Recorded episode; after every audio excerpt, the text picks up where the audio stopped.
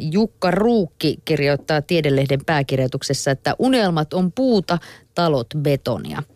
Hän on tehnyt Nuuksion kansallispuistoon avattuun luontokeskus Haltiaan kesällä retken ja ihastunut totaalisesti.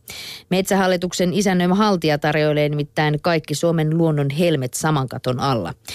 Ja Jotalon arkkitehtuuri häikäisee. Joutsenen hahmoon työstetty haltia on ytimiään myöten puuta ja ensimmäinen massiivinen puuelementeistä tehty julkinen rakennus Suomessa. Pelkästään runkoon on uponnut tuhat kuutiota kuusta. Mutta mitä kuusta? Hämmästys oli suuri, kun kuulin, että puu on peräisin Itävallasta, kirjoittaa Ruukki. Euroopan metsäisin maa rakentaa luontomonumenttinsa Alppien puutavarasta. Vähän hävettää. Haltiassa turvauduttiin tuontipuuhun, koska rakennuksen vaatimia elementtejä ei kannata valmistaa Suomessa. Kysyntää ei ole riittävästi.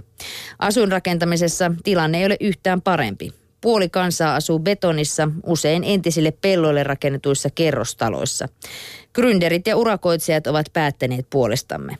Jos suomalainen saisi valita, hän asuisi puisessa talossa keskellä kaupunkia. Silti puukerrostaloja on metsäiseen maahamme noussut mitättömän vähän 40 kappaletta. Korkeimmat niistä ovat kohta kahdeksan kerroksisia. Norjaan, jota ei ihan äkkiä arvaisi puutaloparatiisiksi, on nousemassa 14 kerroksinen. Puuta puoltaa moni asia, kirjoittaa Jukka Ruukki. Keveys, hengittävyys, energiatehokkuus ja ekologisuus.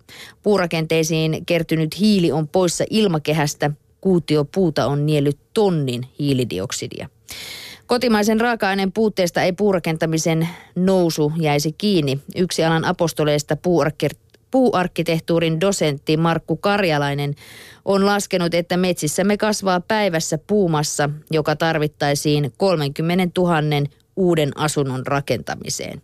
Eli Jukka Rukki toivoo, että oppilaitokset ja yliopistot katsoisivat nyt peiliin. Rakennusalan osaajien päähän on pääntätty vuosikausia, että puusta rakennetaan vain palikoita ja pientaloja. Suurempiin kohteisiin tämä sinänsä sympaattinen materiaali ei kuulemma sovellu. Eli tällaista penää nyt sitten Jukka Ruukki tiedelehdessä. Eikö tätä uutta kirjastoa olla nyt puusta pykäämässä kovaa vauhtia, mikä Helsinkiinkin nousee? No niin, ja sitten itse asiassa täällä myöskin Ruukki kysyy, että metsä jätti UPM, että he ovat rakentamassa tuonne Helsingin Töölölahdelle tämmöistä pääkonttoria, niin muusta kuin puusta. Ettekö usko edes omiin tuotteisiin? Mm, olisiko se hinta, hinta ja hinta? En tiedä sitten. No voi olla, mutta en tiedä. Mutta olisiko se, en mä, en mä tiedä, olisiko puu, puutalo nyt niin kiva. Niin. Monimuotoisuus ennen kaikkea. No monimuotoisuus niin, nimenomaan. Voisi niitä olla, mutta en mä tiedä muuttaisinko mä itse puutaloa. Kyllä. Muuttaisit. Toki, toki muuttaisin. Kantaisit puita ja lämmittäisit ja tilkittisit vähän. Juu, juu, kuule sinne jäkälään väliin. Maja. Jotain sellaista. Ehkä mä pysyn tässä majan rakennuksessa kuitenkin, joo. Öm, Nuorten luontolehti kertoo Ilmarista – kohta selviää, mikä Ilmari on. Nimittäin suomalaisissa yläkouluissa kiertävät Ilmari ilmastolähettiläät kertovat nuorille ilmastonmuutoksesta ja keskustelevat heidän kanssaan kestävän maailman rakentamisesta. Tuollaisen Ilmari-vierailun aikana nuorten kanssa käydään läpi, miten ilmastonmuutosta ehkäistään jo nyt eri puolilla maailmaa. Ilmari haluaa antaa nuorille lisää osaamista ja valtaa Haluamme, että ilmastokasvatuksen avulla nuoret saavat keinoa toimia, keinoja toimia, kertoo Ilmarin koordinaattori Jonas Biström. Pelkkä kokeita varten pänttääminen ei riitä. Ilmarissa ilmastonmuutos esitellään haasteena, johon vastataan toiminnalla. Ilmarin vierailut ovat pyörineet jo kymmenen vuoden, kymmenen vuoden ajan ja koko tämän ajan toimintaa on kehitetty aktiivisesti. Alkuaikojen tietopainotteisuudesta on siirrytty pikkuhiljaa ratkaisukeskeiseen lähestymistapaan. Tavoitteena on näyttää, että ilmastonmuutoksen torjumisen eteen on mahdollista tehdä asioita, Ilmari-aktiivi Eeva Astala sanoo. Eeva on mukana Nuoret ilmastokasvatusta kehittämässä hankkeessa. Ja tuon hankkeen tavoitteena on kehittää Ilmarista vieläkin parempi ja toiminnallisempi. Ongelma tässä maailmassa on usein se, että vaikka ihmiset tietävätkin ilmastonmuutoksesta, niin harva tekee sen eteen yhtikäs mitään. Enkä nyt tarkoita vain nuoria, vaan erityisesti vähän vanhempia ihmisiä. Hankkeessa Eeva on kehittänyt uudenlaista Ilmaria yhdessä neljän muun konseptikehittäjän kanssa. Jokainen heistä on kehitellyt omanlaistaan versiota vapain käsin. Seuraavat kolme vuotta kehitystyötä jatketaan tavoitteena siis entistä timanttisempi Ilmari.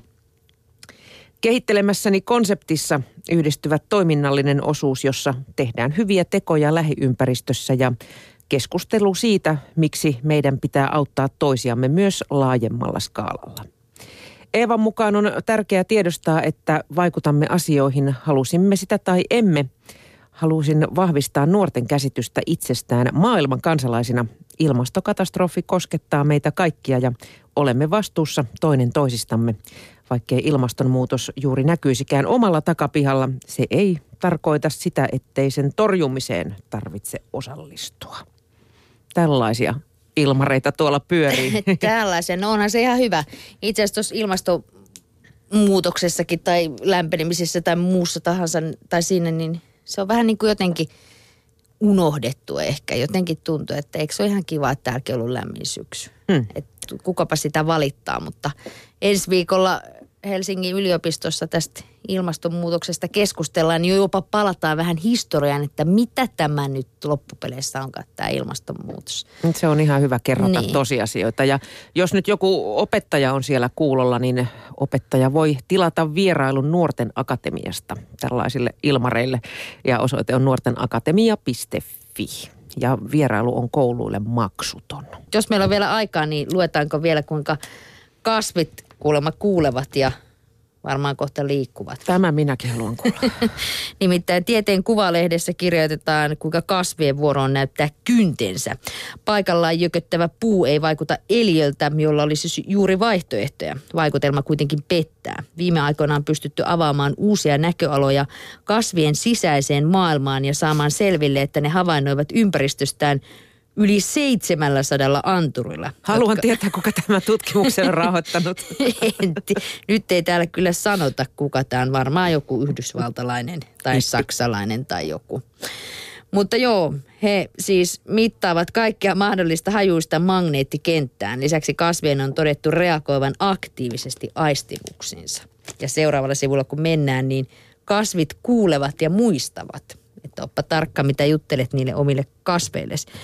Nimittäin monille tupakkakasveille on ominaista suojautua tuholaisia vastaan nikotiinin avulla. Kun hyökkäyksen aikana kasvin tuottamaa jasmonihappoa kertyy juuriin, ne alkavat valmistaa nikotiinia.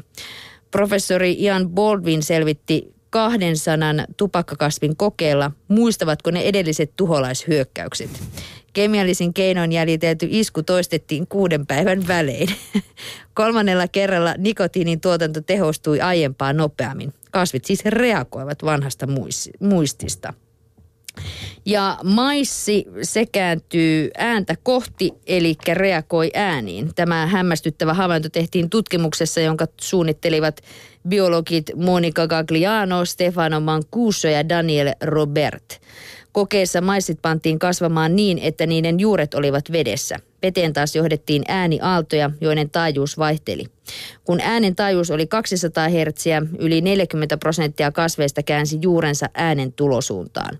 Mittausten mukaan kasvit tuottivat itsekin juurillaan 220 Hz naksahduksia. Mä oon aivan väärällä alalla. Minkä takia mä en ole alkanut tiedemieheksi tai naiseksi? Niin, ajattelin sellaiset tutkit, tiedätkö? Jotain niin, nikotiinivastetta. Niin, justi, niin. Hyökkäät kuule tupakkakasveja vastaan, niin kuule siinä on. Ja sitten odotat, kuinka ne reagoi. Mutta voithan sä hei kokeilla sun omalla pihalla vai jollain perennoilla, niin Täytyy tehdä. niitä hyökkäilee. Mm, ja... Kyllä. Eli siis se ei ole ihan oikeasti, se ei ole mikään turha läppä, että kasveille pitäisi puhua. Ilmeisesti ei. Onko sillä väliä, mitä niille puhuu? No en tiedä, riippuu vähän sitten, miten ne rupeaa kasvamaan. Jos niin, kovin härskeä, niin niistä, niin hän voi ruveta rehottaa. Tulee triffidien kapina vielä. Juu, tällaista tuota lehtien maailmassa tänä